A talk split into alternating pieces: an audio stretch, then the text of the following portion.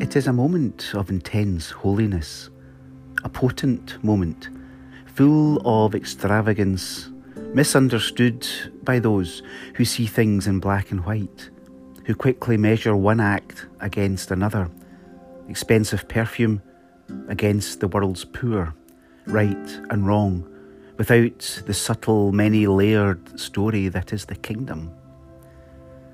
The perfume pours over the Saviour's feet that sets free the extravagance that the joy of resurrected life brings.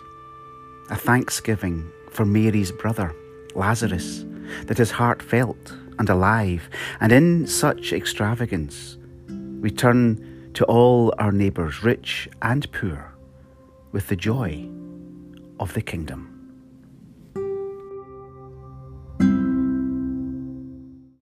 Hello, I'm Roddy Hamilton, the Minister of New Kilpatrick Parish, and thank you for the invitation to join you today again. We're in Bethany, where Mary and Martha and Lazarus live. They're at a meal, a Thanksgiving meal for the return of Lazarus.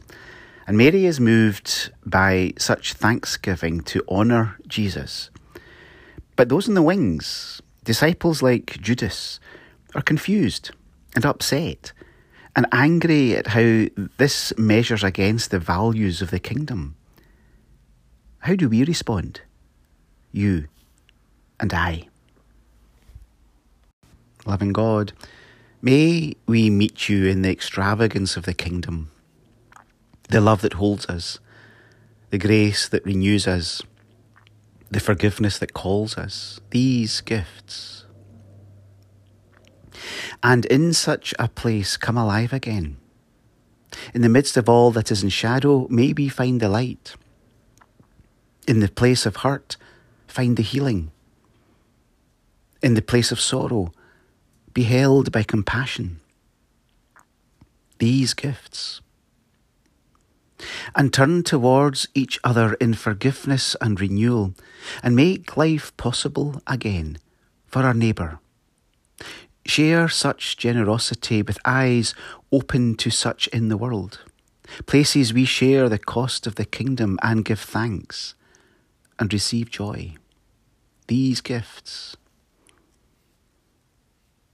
And gather as your people, wherever we are, with the questions we have and the doubts we hold, and in our honesty, trust that which is greater than us. A love beyond our own, a hope deeper than we know, and live into these, these gifts. As we share the global prayer, Our Father, who is in heaven, hallowed be your name. Your kingdom come, your will be done on earth as it is in heaven. Give us this day our daily bread, and forgive us our debts as we forgive our debtors and lead us not into temptation, but deliver us from evil. For yours is the kingdom, the power, and the glory forever. Amen.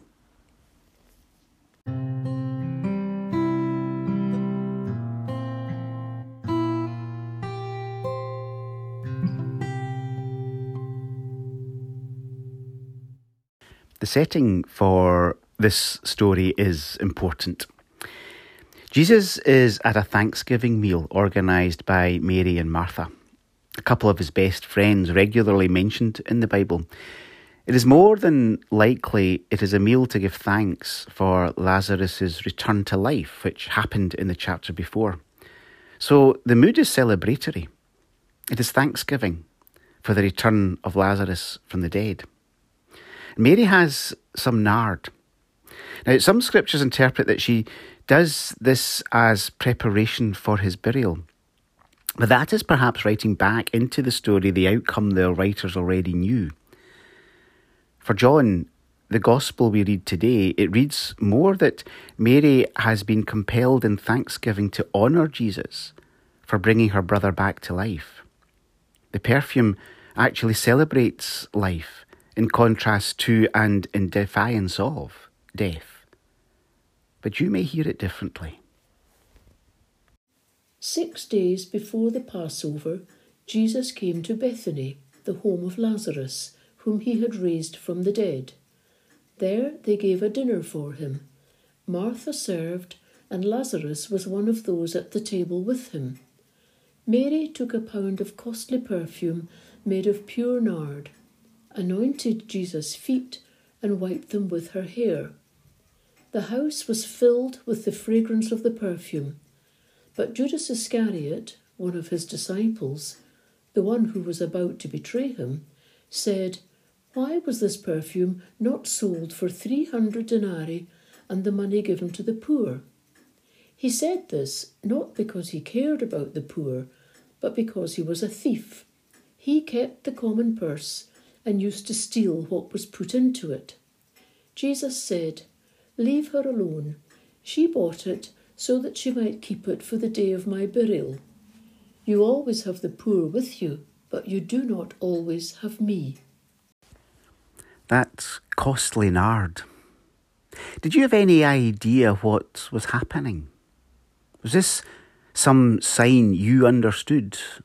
Or, like us, did it take you aback? Were you human enough to be surprised by Mary's wastefulness? Did it go through your mind to wonder what others were thinking as they watched the perfume pour, the smell take over the room, and the awkward embarrassment of this devotion of extravagance? This generous foot washing is not the only instance, is it? This is but the first. This giving, this serving, this generosity given to another? Did it give you ideas? Did Mary's action affect you, make you think? And in her natural response to you, in thanksgiving for her brother's return, for that is why you were there, was it not? You were invited to a meal at their house, and Lazarus was there, the resurrection man eating with you. And his sister, not for some event still to come, some anointing of a body, that surely is just a gospel writer's interpretation, but in thanksgiving for the return of her brother, she washed your feet with nard. And you saw then a sign of the kingdom, a heavenly act in the action of serving another. For it is only a few days later, you make that same sign. Take up the same posture Mary took with you. But this time it was towards the disciples, foot washing, before the supper, the upper room, and the bowl, and the towel, and Peter arguing with you. Did he not see what happened a few nights before in Lazarus's house? and Mary and the nard and what was happening again, except it was him on the receiving end. Is this not the same thing? She washed your feet, and you have taken that extravagant example and returned it, but towards the disciples. You wash the disciples' feet and make that core statement that nothing else matters but this statement love one another as I have loved you. And in so saying, you ask the disciples to do, to return the same act, not back to you, but to the world. And in turn, the disciples find their calling to wash the feet of the world. You have returned Mary's gift multiplied beyond measure. Mary's extravagant gift preempts a chain reaction of radical hospitality. From Mary to you, from you to the disciples, from the disciples in that command to love one another, back to the world.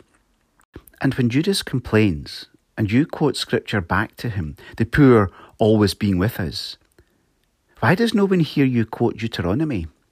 Since there will never cease to be some in need on the earth, says Deuteronomy. And thus hear the second part of that verse that those around you already knew, which says, I therefore command you, open your hand to the poor and needy neighbour in your land.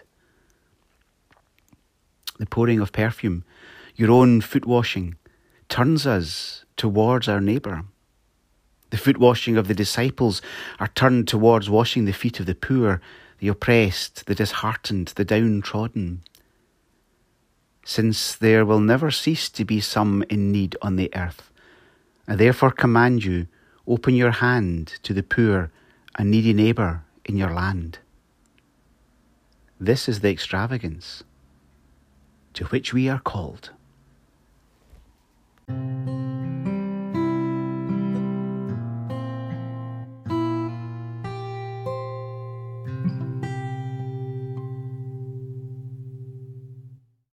Thank you for your company today and for travelling with us or letting us travel with you um, throughout Lent.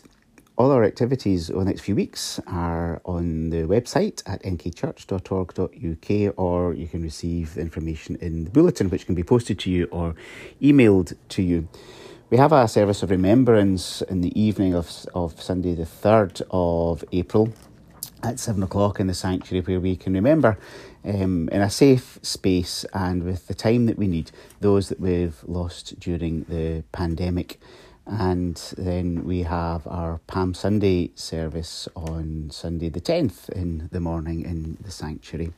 We're sharing a communion service on the 3rd to the 14th with the Cross Church in New Kilpatrick at 7.30 and then we're sharing a Good Friday service in the Cross Church with the Cross Church uh, on Friday the 15th.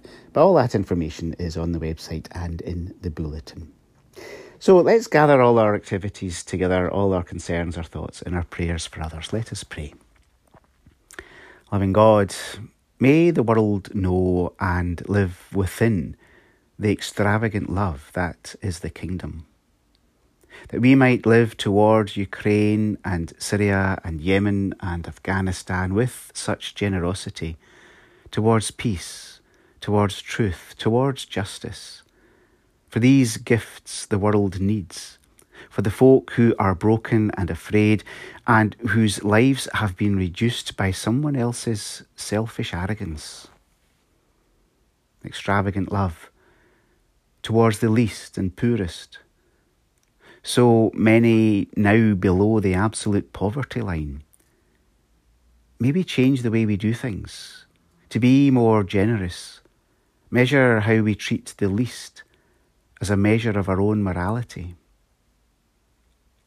Extravagant love towards the refugee of any culture, not just those most like us, yet to all who are homeless, stateless, frightened, trafficked.